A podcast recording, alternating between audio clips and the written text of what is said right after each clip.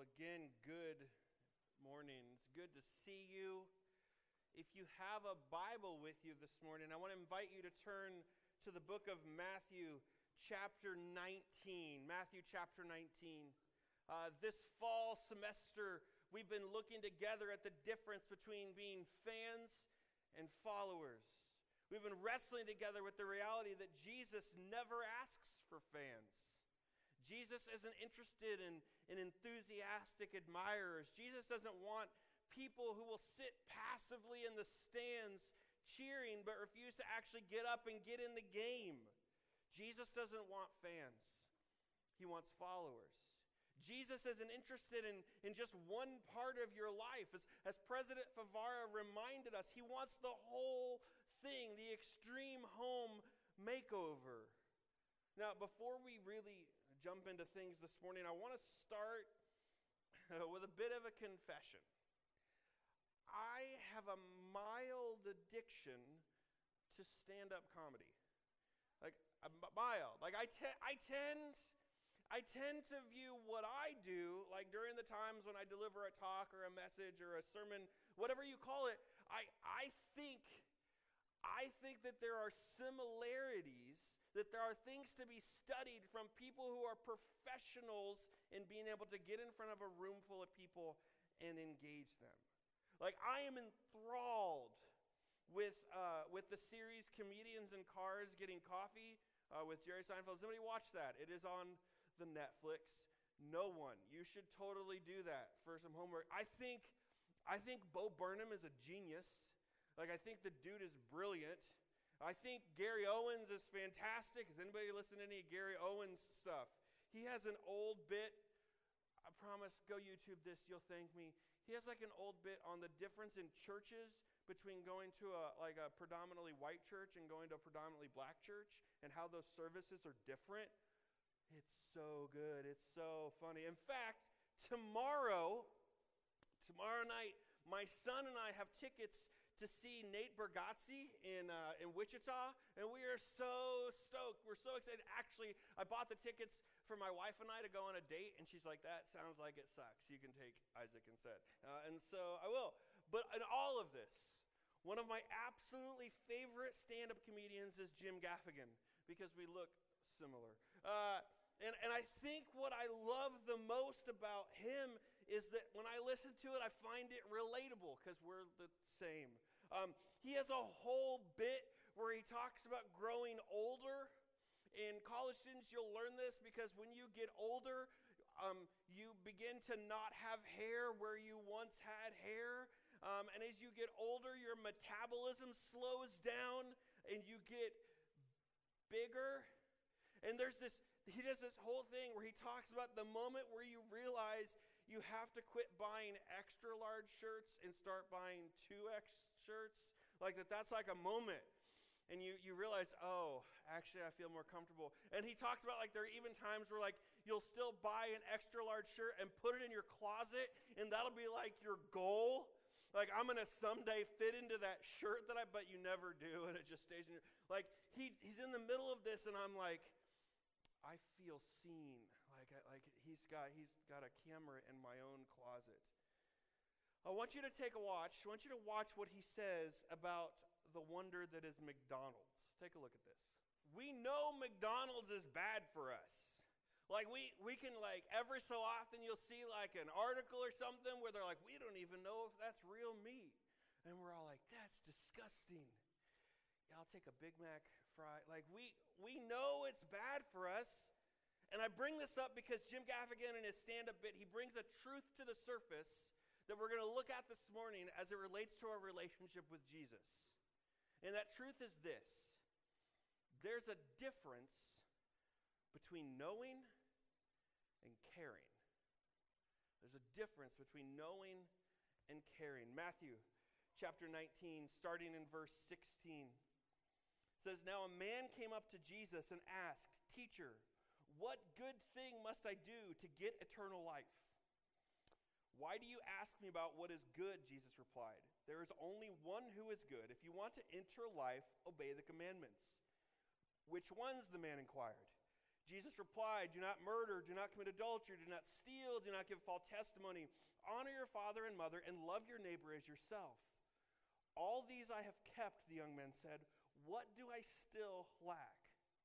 Jesus answered, If you want to be perfect, go sell your possessions and give to the poor, and you will have treasure in heaven. Then come follow me. When the young man heard this, he went away sad because he had great wealth. So Jesus has this encounter with this rich young man. And this dude in this community, this guy was probably really well known. There weren't a lot of rich people in Jesus' world, especially Jewish people. They were under occupation by this giant army. There weren't a lot of rich people. And so this rich young man, he would have probably been like a local celebrity. People would have known this guy. And so Jesus has been traveling. He's been doing that thing he does. He's been healing people, he's been fixing things. And this young man asks him, he says, Jesus, what do, what do I have to do to get eternal life? Now, understand that this man is not asking. He is not asking Jesus, what happens when I die? He's not asking Jesus, how do I get to heaven? What he's asking is, how can I be a part of what God is doing right here, right now? The belief was is that God was setting up this kingdom right here in the midst of the world as it currently is. That God's kingdom, the kingdom of heaven, was going to bring all of creation to this new way of being. And so this young man is asking Jesus, How can I be a part of that, Jesus? And so there's this conversation. And Jesus tells him, He says, If you want to experience this kind of life, that you need to obey the commandments. But the young man wants him to be specific. And so he's like, Yeah, yeah, but, but, but like which commandments? Which ones, Jesus? And so Jesus starts listing some of the top 10, the 10 commandments. Don't commit murder, don't commit adultery, don't steal, don't lie, honor your mom and dad. Oh, yeah, and love your neighbor. And so the young man responds with, Yep, check. I do all of these. What else? Which, really? Do you? And so Jesus says if you really want to experience the best kind of life, this eternal life, he says, go sell your possessions and give the money to the poor. Now, this thing that Jesus says to this young man, when we read it, we kind of we kind of interpret it as like a mic drop moment. But for this young man, I don't think it would have been. You see, he's a Jewish person. He's a Jewish person who clearly knows the scriptures. He says, I've already kept these commandments. So he knows the scriptures. Like by the time he was 12 years old, he would have had the first 12 books of the Bible memorized. By the time he was 15, he would have had the entire Old Testament memorized. And, and caring for the poor, time and time again, God tells his people that this is his heart.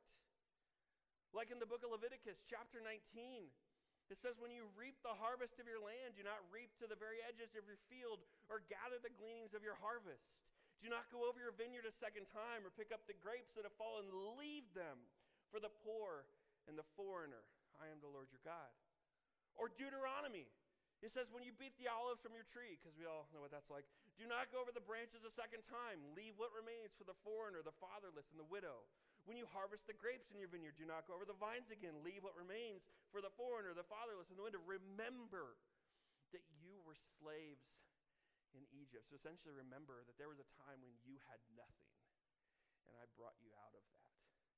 This is why I command you to do this. Or the actual reason that Sodom and Gomorrah were destroyed had nothing to do with sometimes what we say it does, but we learn in the book of Ezekiel that the reason that Sodom was destroyed is this. Now, this was the sin of your so- sister. This was the sin of your sister Sodom. She and her daughters were arrogant, overfed, and unconcerned. They did not help the poor and needy. God's heart has always been for the poor. And this rich young man would have known this. And so when Jesus calls him on the reality that he's stockpiling wealth when those around him are in need, and Jesus says, if you really want to experience this eternal kind of life, you're going to have to let go of the stuff that you're holding on to.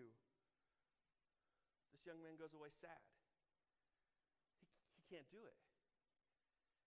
He knows the truth, couldn't act on it. Again, there's a difference between knowing and caring. Are you with me? Are we, are we tracking?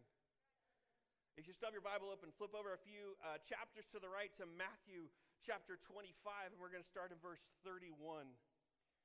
Matthew chapter 25, starting in verse 31. This is Jesus talking.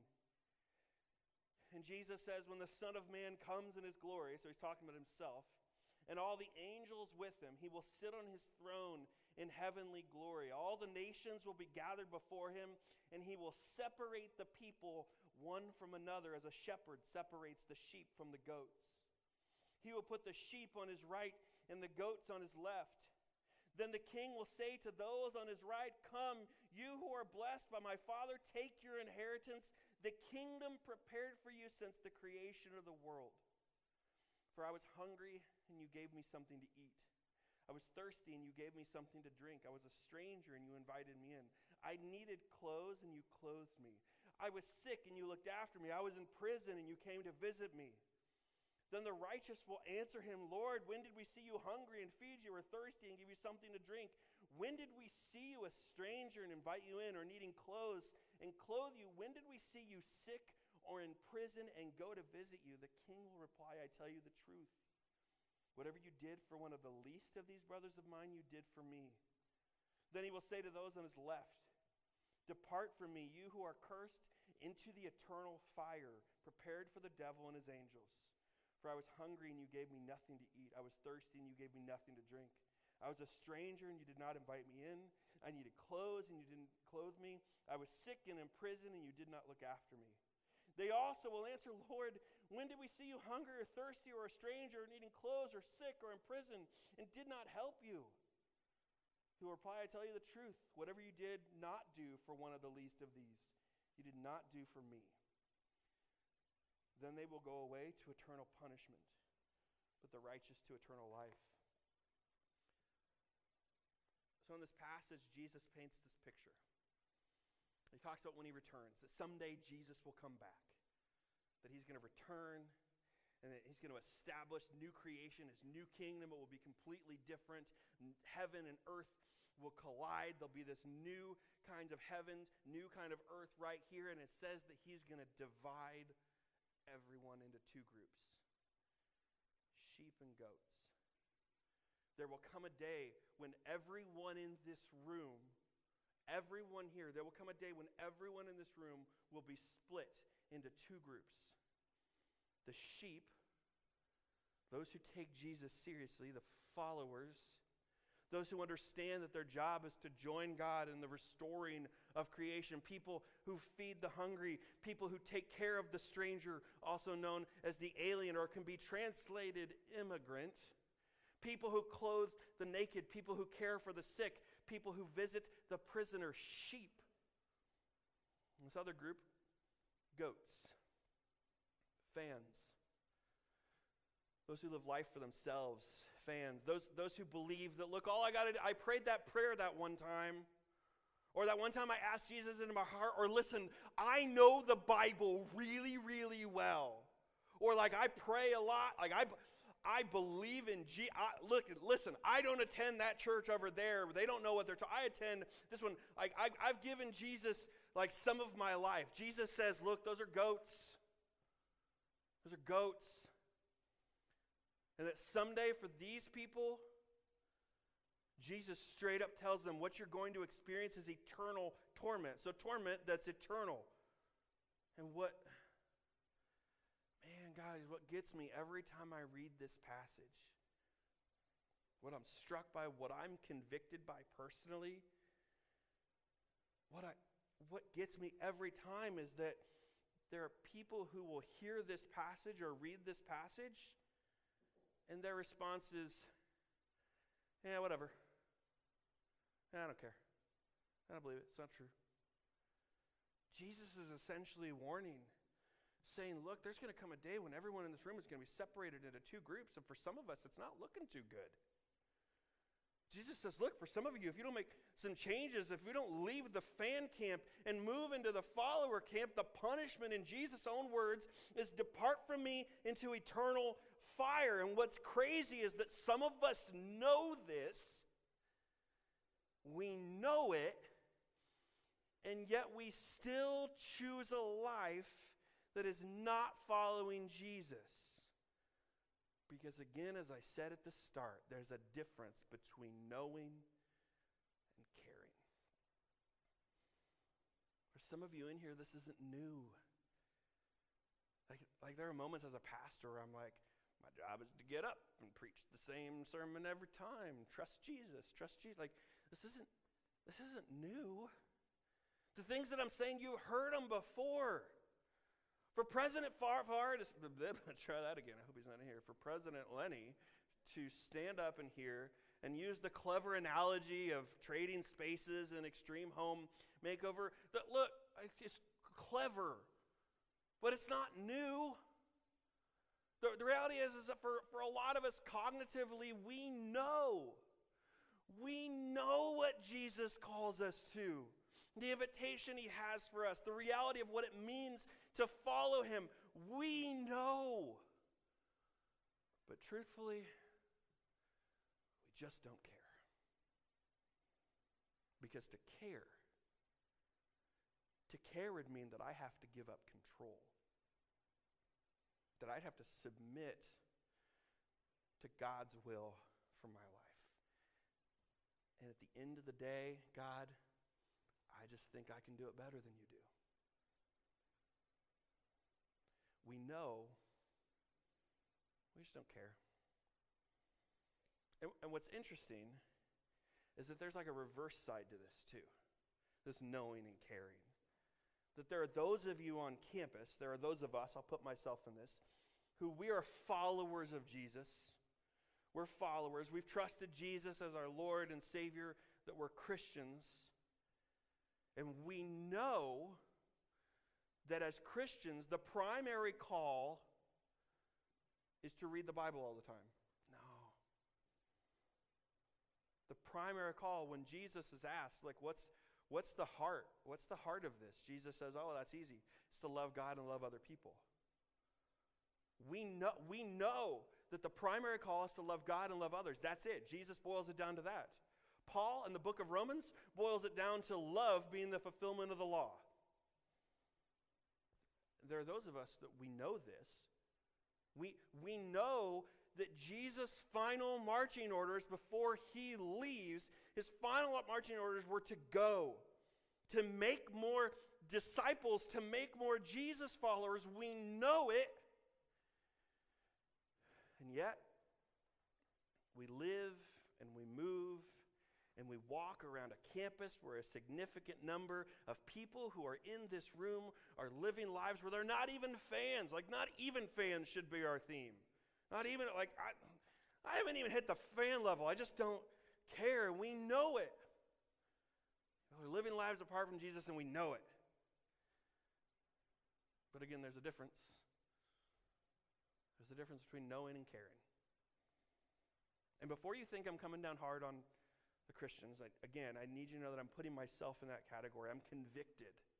I'm convicted by my own actions or my own lack of them at times. I'm preaching these words to me too this morning. And so as we as we prepare for a time of response, as we close this morning, like we've tried to do every chapel, I want to give you some time and space to respond to what God may be speaking to you. This area down front is open. If you want to come and pray, if you want to become and prayed for, I'm going to invite the bands to, to come back up. And here's oh, here's what's here's what's tricky. I had a way that I was going to end this sermon, and I woke up at one o'clock this morning. I couldn't go back to sleep. God was like, no, no, no, no, that's not it. Like, I want, I want you to tell that story. You know the one. And what's, if you know me, you know that that's not how I roll. Like, I, I don't do well with It might look that I do well speaking off the cuff, but I don't. I'm terrible. Like, I need notes. And so for God to be like, tell that story. I don't like this story because it doesn't end well. It, I, I can't tie it in a happy bow. Uh, but maybe that's the point. When I was a student at Central, my sophomore year, I lived in Parsons Hall. Um, back then, the toilets didn't overflow. I'm just saying. Uh, I lived in Parsons, and uh, I lived next door uh, to a total tool. Um, that's saying it nicely. Like he was a jerk, um, and he. Uh, I, I just tried to avoid him. Like like he was I don't know why he was at Central. He clearly wanted nothing to do with anything Central stood for, and, and he, he was a jerk. And some of you might have heard this story before, but just hang on. And so I remember that we lived on this wing in Parsons together.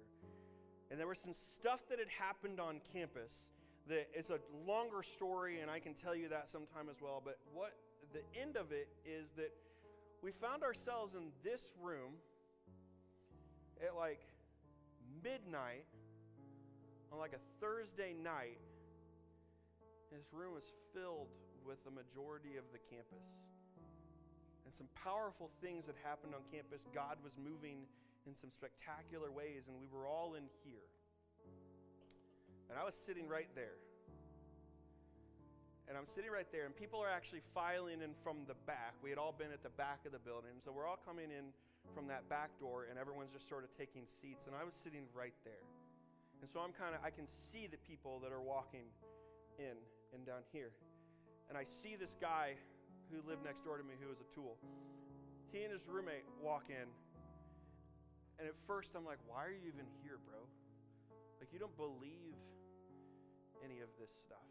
And so I, I kind of watched, and he he walked past me, so he was just sort of sitting somewhere back there. And so we're having this time of worship, and it's one of the only times in my life where I will ever claim that I heard an audible voice from the Spirit. I'm sitting right there, and I heard the Holy Spirit tell me, Zach, you need to go back and lay hands on Weston and pray for him. So then this internal conversation with me and the Holy Spirit happened where I was like, eh, no. Where I was like, no, God, because you see what'll happen is he'll punch me. And that won't be fun. And, and so there's this argument back and forth. I'm like, no, I'm not going to do that. No, I don't like, no, no, no, no, no, no. I'm not going to do it. But guys, I got to tell you that everything that I had experienced leading up to that moment that evening, there was sort of this part of me that was like, okay, I've experienced that like all of this, this where's Mitchell at? That this stuff is real. Like, I've experienced that. Like, okay, I'm going to listen. So I got up, and I'm just like, the whole time, I'm like, God, I don't know what to pray. And God's just like, just pray. Just, pray over him and make sure he knows that I love him. Make sure that he knows that I'm in his life. And so I remember walking down this aisle like this, going, This is going to be a disaster. I'm just going to pray really quick and then I'm going to run away because I guarantee you that he's going to hit me. And he was about here. And so I went up behind him because I was like, if I'm behind him, I can, he can't hit me. I went up behind him. I put my hands on him and I said, Weston, God wants me to pray for you. And he wants you to know that you're loved and that he's here.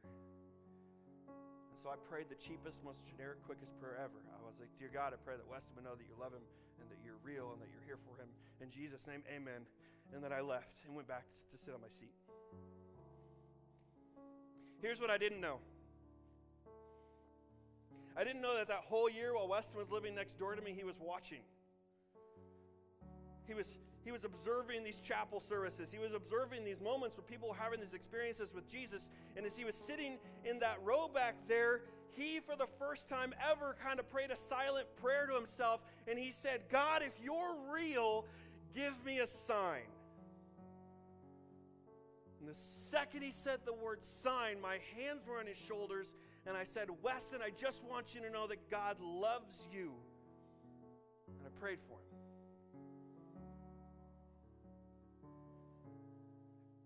Fun to listen to Weston tell that story. Um, because He will be like, yeah, the dorky guy that lived next door prayed for me. Like, it, it's not, it doesn't make me look as good when He tells it. Um, here's where that story kind of sucks. Weston had this amazing life change moment that happened here. But then he left this place and completely walked away from.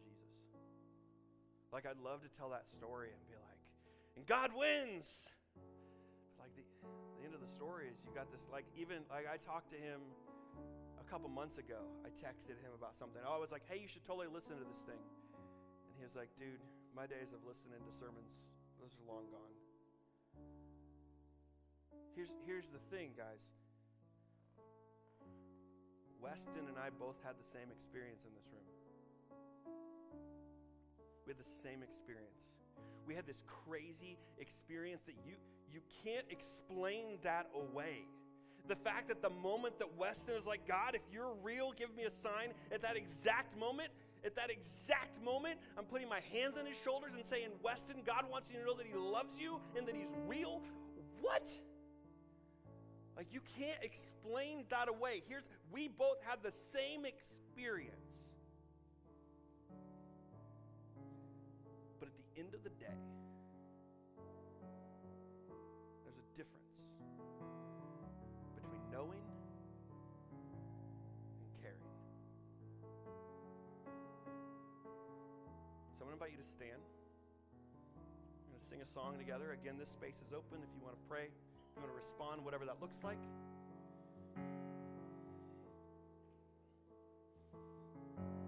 So, God, I pray that you would speak. I pray that for those of us that know that you would convict us in the depths of our heart what it looks like to care. That God, you tell us in your word that the fruits of the Spirit in our life are things like love, joy, peace, patience, kindness, goodness, gentleness, faithfulness, self control. And God, if those things aren't present in our life, then maybe your Spirit's not. So we know. But do we care? So, God, I pray that you would speak during this time. This in Jesus' name.